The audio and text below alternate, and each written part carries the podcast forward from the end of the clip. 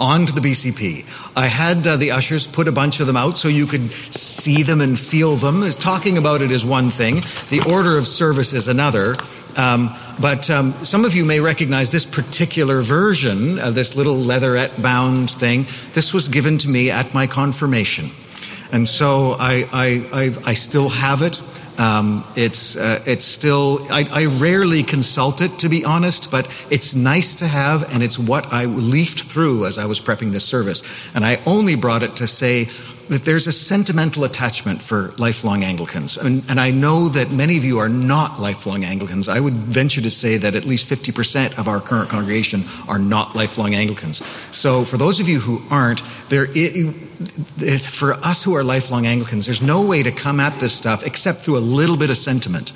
Um, and even though this had ceased to be the main worship book in my parish, because my dad was very much in the Reformation, get things moving uh, camp, and my dad was the parish priest, I only used this as the regular book in my parish until I was 10 years old.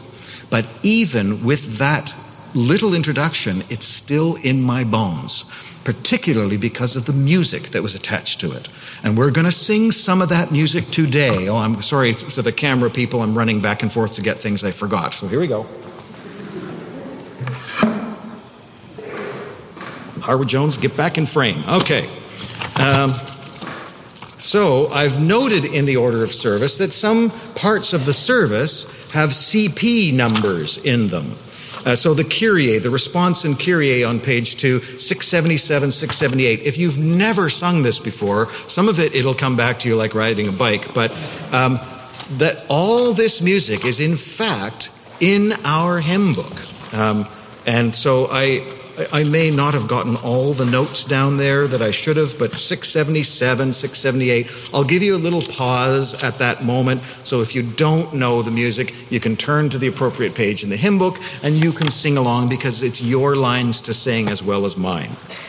Uh, it is very chanty, and I love that. Uh, it, it has, it is, the, the music is so good and, uh, and has served to drill those words deeply into my bones so that I can't say them without singing them now. Um, and that's what music does, of course. And fascinatingly, this uh, particular setting, the liturgical music, was written by a guy named Merbeck, was his last name, and it was written in, let's see if I've got this right, 1550.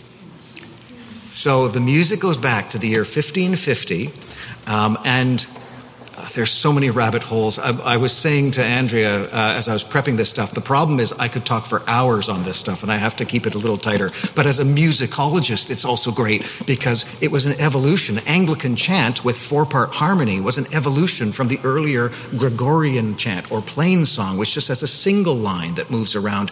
And what we did in England was that, well, we, you know, this new kind of music was starting to emerge with Bach, you know, rocking and rolling down in Germany and all this stuff of harmony. And so in England, we kind of did kind of both. We wanted that feeling of Gregorian, but we wanted the harmony. And so we came up with this unique um, musical genre called Anglican chant, which is what Marbeck composed in and is what we're going to be singing today. Now, um, the only other things I will say before we begin, and I'm trying to keep my comments to now and during the sermon so that we can just pray through the service, um, that the other thing that's that's hard as we approach this book today is that we always because we are creatures of today, we are 21st century people, it's hard not to look at this through the lens of a 21st century person. And I'm going to ask that we try not to do that. Try to imagine, because this is, lar- this is edition is 1962, and there were revisions that went through the, the years, but the 1962 Canadian book, which is what this is, is a very, very conservative adaptation of the 1662 book from England. Um, so we, you know, we changed some of the the, the, the, the, language had changed, English had changed, and so we changed some of the spellings. You don't have F's for S's and things like that. Um, but also there were little theological changes along the way, and so this is very much a part of an evolving, a developing tradition. Um, so the, um, uh, the, the, the, the, business of being in a developing tradition um, is important and also trying to put ourselves in the mindset of the historical period. We, we tend to evaluate the past by the standards of the present. And while it's good that we have learned the things that we have done, Um, we have to exercise a little bit of historical imagination, and I think it's good for us that we do that. I think that this exercise today, I haven't edited a single word, and some of you are going to go, oh, I can't get past the men, men, men, man, man, man, man, men, men, man, man, man. True. It's awful by today's standards, granted. However, if I had started at editing that, where do you stop? because our theology has changed since then. A whole bunch of other things about how we do liturgy, the order has changed since then, and all good reasons. We have continued to develop beyond this point. But what I want us to get into is that historical imagination so we can see it for what it was at the time, not what it looks like to us now. So, first of all, this is completely unchanged in all its original glory. Um, some stuff has not aged well. It's just how it is. Sorry. It's what we're doing. Um, the, the second point, if we're trying to get back into the mindset, and here I have to go back to 1549, 1552, 1559, and 1662. These are the dates of the major revisions that developed the prayer book that we have today. And if we go back in those times, um, my points are this is the English Book of Common Prayer, right? And that one statement is all I want to tell you. Number one, it's in English. This is radical. This is crazy because until this stuff was developed, all the services had been in Latin for a thousand years, right? And you, you think we have, you know, problems with change now. Uh, when you take the sacred text from that had been in, in, use for a thousand years and you put it into English, which people use for commerce and, you know, normal speech, well, this is sacred speech. Well, how do we how do we uh, uh, uh, get into use normal speech for sacred things? So it's a book in English, and and this was radical. This was controversial. This people got killed over this stuff. Um, you think culture wars are bad today? Well. Um, Reformation era England, there's a lot more burning at the stake, including the author of this book, who was burnt at the stake for essentially writing this book. So 1549 was in English, and it was kind of a little bit Protestant, kind of Lutheran almost, because Luther was making big waves on the continent. Some of his ideas were pretty good, and so there was a whole contingent of folks in England that said, you know, we need to get with the times. And so if you think of modern culture wars, the Protestants were the progressives of their day and they were pushing for change, and we need to change, and we need to change. And there was a conservative movement um, as well, and you ended up getting two power groups. You had the Pres- Presbyterians or the Puritans on the one hand, and you had the bishops on the other. And, you know, in, by the time we get to 1604, King James I was trying to settle this, you know, the, the, the struggle between the two groups. And so he would meet with the, the Presbyterians on one day, and then he'd have a delegation from the bishops the next day, and then he'd issue a royal decree saying, all right, I've heard both sides. Here's what we're going to do to keep the peace in England. And that's the process by which this book largely got made. So it's in English. It is a book. Oh, and here I have a great quote because some of the reformers were really wanting a little bit more flexibility on the part of the, the, the, worship leaders to pray extemporaneously and not be locked into the book because the book was a law of England. It was a way that England was enforcing by, well, by force what words we are going to say on Sunday morning. And it was the Protestants that wanted more freedom because then the Protestant leaning clergy could be more biblical than these things that are more Catholic that are in the book, and we can't be tied down to the book. And the bishops, this is again from that 1604 ish meeting, have this wonderful thing. I'm going to quote it in full because it's, it's delicious. Um, uh, liturgy could not be circumscribed by Scripture, but rightfully included those matters which were generally received in the Catholic Church. And the bishops rejected extempore prayer as apt to be filled with idle, impertinent, ridiculous, sometimes seditious, impious, and blasphemous expressions. I'm fainting at the thought of it. The idea that you could just pray with whatever came into your mind or heart at the moment is not to be tolerated in public worship. Um, and so uh, this this stamped a certain character on Anglicans for which we get mocked by our friends in the Presbyterian and other denominations that did get back into extempore prayer, and, and modern Anglicans cautiously think it might be an okay idea sometimes. Um, but it is still a book, and we are still people of the book.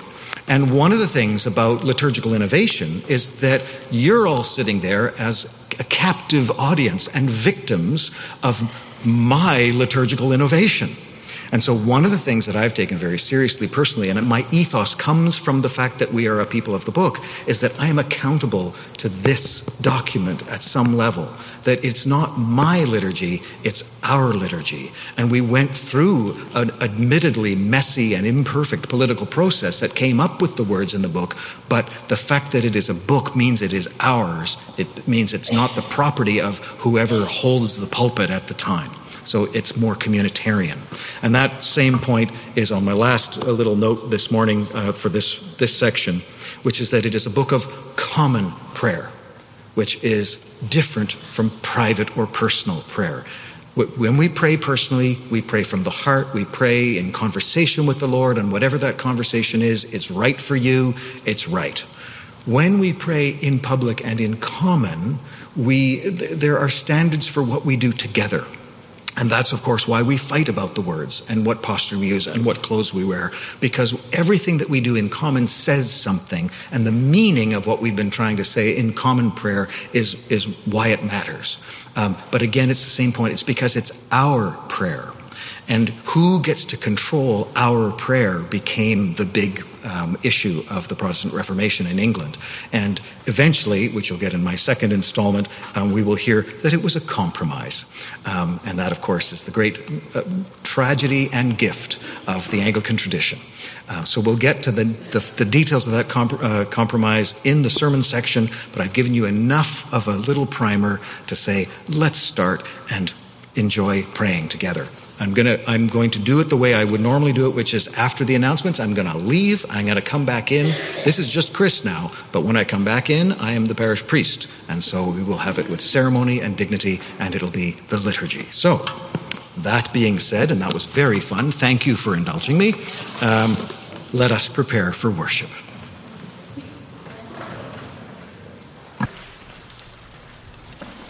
Please be seated.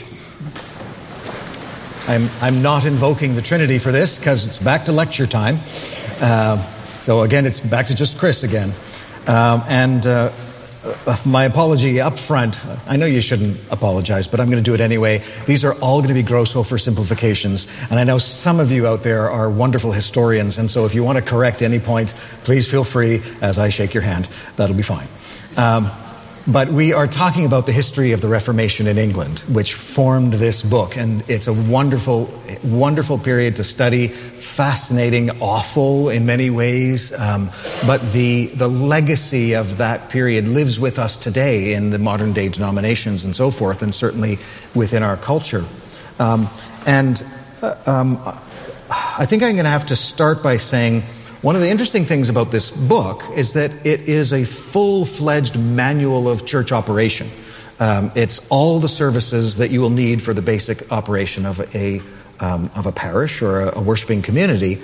Um, I remember uh, a military chaplain who was studying with me in seminary in the 90s, even, saying that he had done some lay chaplaincy work as a military guy um, up in remote stations uh, in, in the north of Canada and where there was very limited space to bring anything, and he had to make some forced choices about what he was going to bring, um, which meant that he, he had to choose between bringing a Bible and a Book of Common Prayer. And he chose the Book of Common Prayer because it was practical. It had all the services that he'd need, that he'd actually be conducting, and because in it is an entire copy of the Sunday lectionary um, so it has a lot of biblical text in it.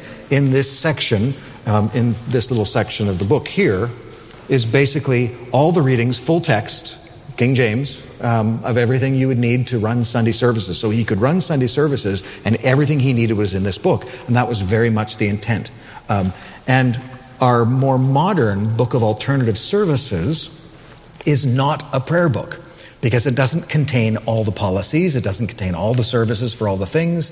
Um, it just has alternative services to the Book of Common Prayer. And so, technically, on the books, this is still the official prayer book of the Anglican Church of Canada, and those who love it will never cease, never tire of reminding us of this fact. It's still the official book, you know. I know.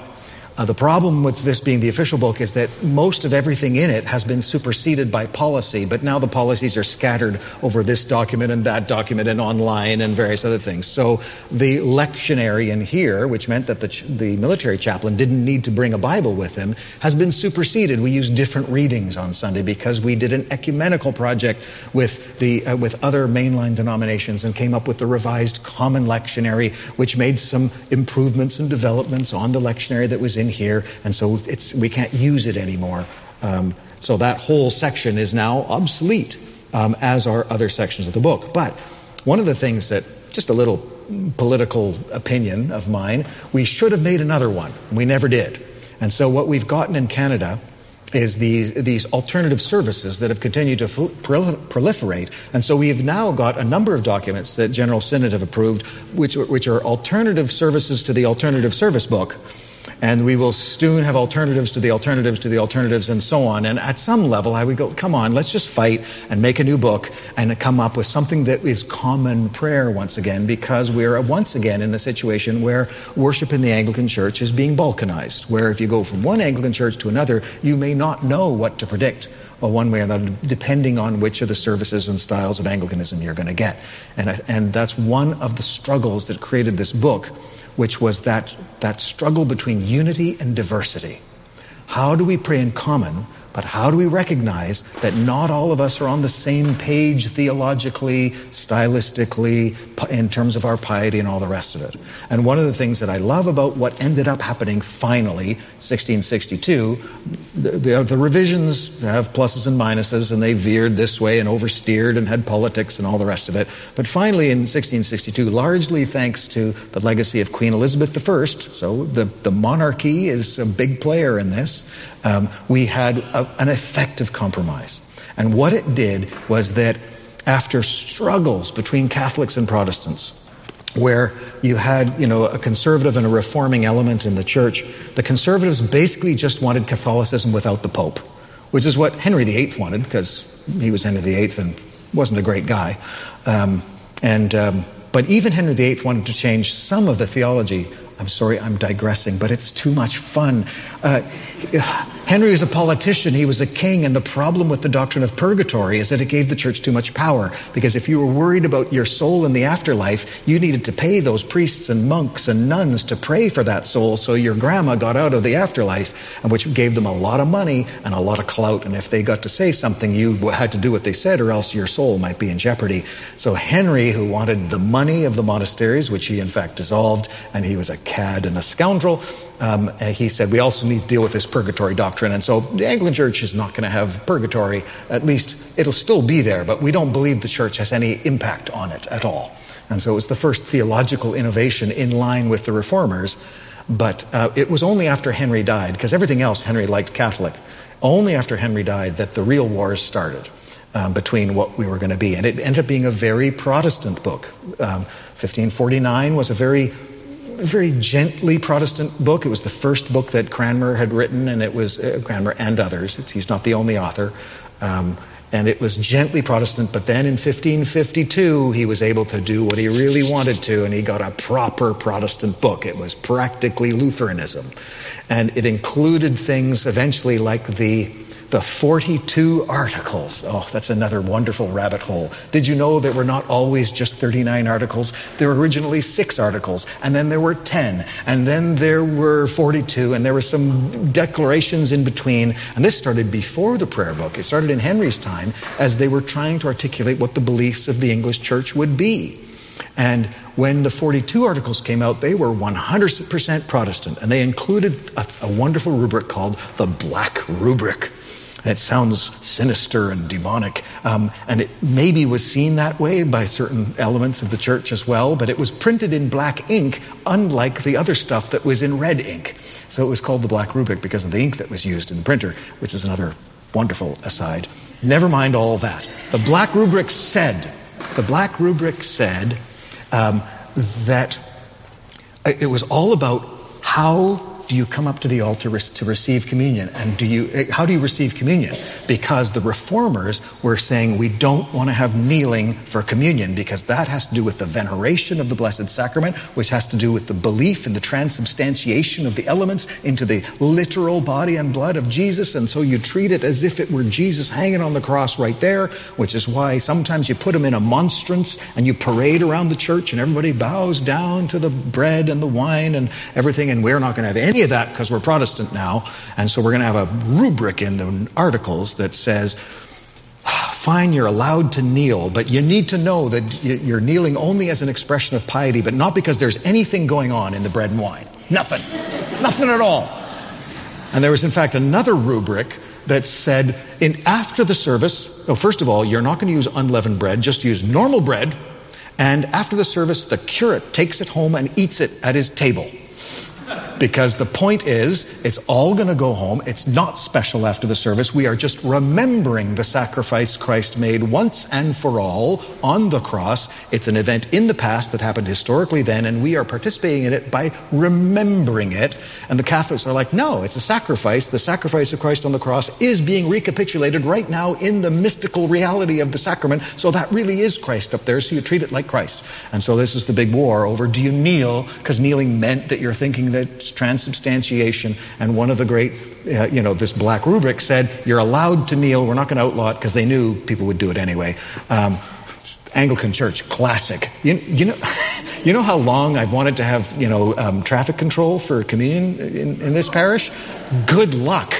You know, I try to get ushers on big services, and people go to wherever and whenever they want anyway. So it's like kneeling during communion. They knew they couldn't stop people from kneeling, but they could put something in there to say, you're not allowed to believe this horrible Catholic stuff about it. And this is a very controversial rubric. Um, in fact, the, the, the, the, the convocation was Protestant enough that they couldn't confirm all 42 of them, which is why only 39 of them got confirmed. And Elizabeth I herself said, I am not doing the Black Rubric. I'm, as monarch, refusing to assent to that one.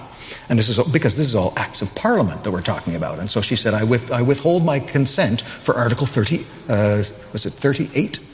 Um, I forget which number it was. Uh, there's my bad history again. Uh, there, it, the Black Rubric had a particular, but then once Elizabeth was excommunicated by the Pope, there was no hope of appeasing the Catholics. So she said, "Fine, you can have the Black Rubric," and we went back up to 39.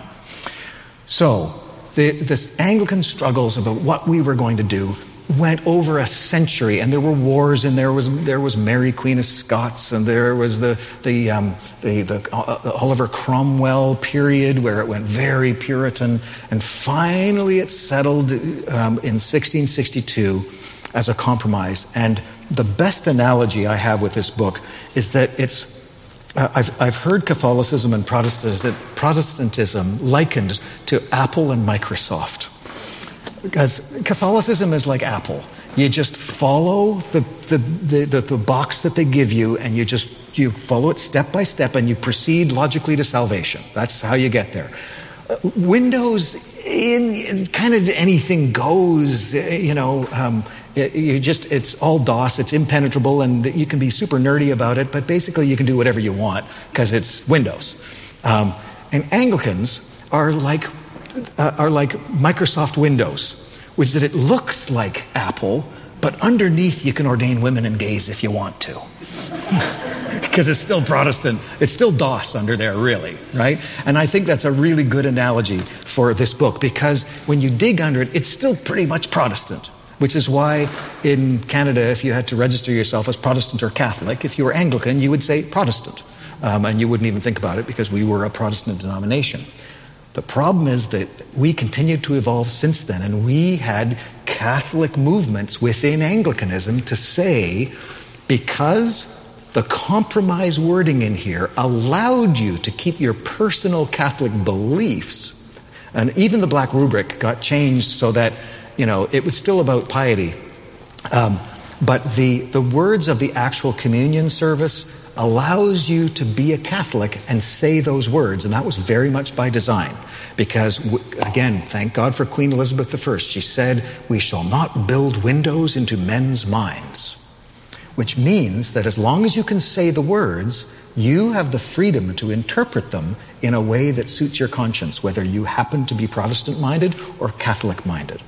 So you, there was this incredible permissiveness. We have to say these words together, and so you design words that everyone can say so you can keep England together. So you can come together on Sunday morning and you can pray together, even though your neighbor might believe in transubstantiation um, and you might not. It's okay because you've said the words, you've prayed together, and your own personal theology is your personal theology. So it was the development of this idea that there are some things that are important that we do together and say together, but some things we can agree to disagree, and it's actually okay. And that was encoded into this book. It's one of the things that makes this radical and amazing. Even though it feels musty and old today, it was insanely radical and amazing at the time because it's a value that we are once again in danger of losing. And I'm, you know, sorry, I'm not going to preach that sermon, but this, this old school small L liberalism that says we are not going to agree on things, we have to decide that there are some things it's okay not to agree about and try not to kill each other over. That's really important. And that's one way we can stay together as human beings. And that's what this book does. And, the, and, and I will just finish up with where it shows it. I'm sorry I didn't put it in the liturgy today. I'm going to use it. But it's the words that I say when I hand out the bread and non COVID, uh, the wine.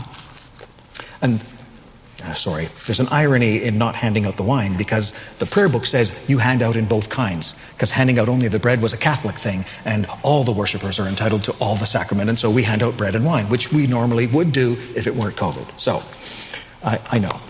Now, the words, I, I, know them by heart. When I hand out the bread, um, the, the, uh, nope, it's, it's gone. I have to look it up. I'm, I'm three years rusty. I, it's true. It's true. I do, I do know this, and I need the first phrase, and then it'll all be there. Um, here we go. The body of our Lord Jesus Christ, which is given for thee. Preserve thy body and soul unto everlasting life. Take and eat this in remembrance that Christ died for you, and feed on him in thy heart by faith with thanksgiving. Now, that did not always read like that. When the, when the book was Protestant, it only had the second half. And you can see the arguments. Take and eat this in remembrance that Christ died for thee back then, and feed on him in thy heart by faith with thanksgiving. So it's about your internal state as you receive a gift that was given once and for all on the cross. Protestant, 100%, right? First half, 100% Catholic. The body of our Lord Jesus Christ, the body of Christ, which is this bread right now, which was given for thee, preserve thy body and soul unto everlasting life. It is doing something spiritual and magical to you right now by receiving this. You are taking Christ's body into your body. And so, how do we solve this problem? They're completely irreconcilable. Well, we put them together and we say them both. And we do that for both the bread and the wine. And so I have faithfully said them both. Whenever we did this service at quarter to eight, I would always say the whole long thing. And it's too long to say for every individual person. So practically, I say, the body of our Lord Jesus Christ was given for you. Preserve thy body and soul unto everlasting life. Take and eat this in remembrance that Christ's body was given for you and feed on him in thy heart by faith with thanksgiving. Next. Right? So I do four. Four per. Right? So one, one of you gets half a Catholic, the other half Catholic, half Protestant, half Protestant. But it all works out, you know. So if, if you really care about this, you'll have to figure out where in line you're going to be, because that's, that's what you're going to get. So, and again, the blood of our Lord Jesus Christ, which was shed for thee, preserve thy body and soul unto everlasting life. Drink this in remembrance that Christ's blood was shed for thee, and be thankful. Right? Catholic, Protestant, both.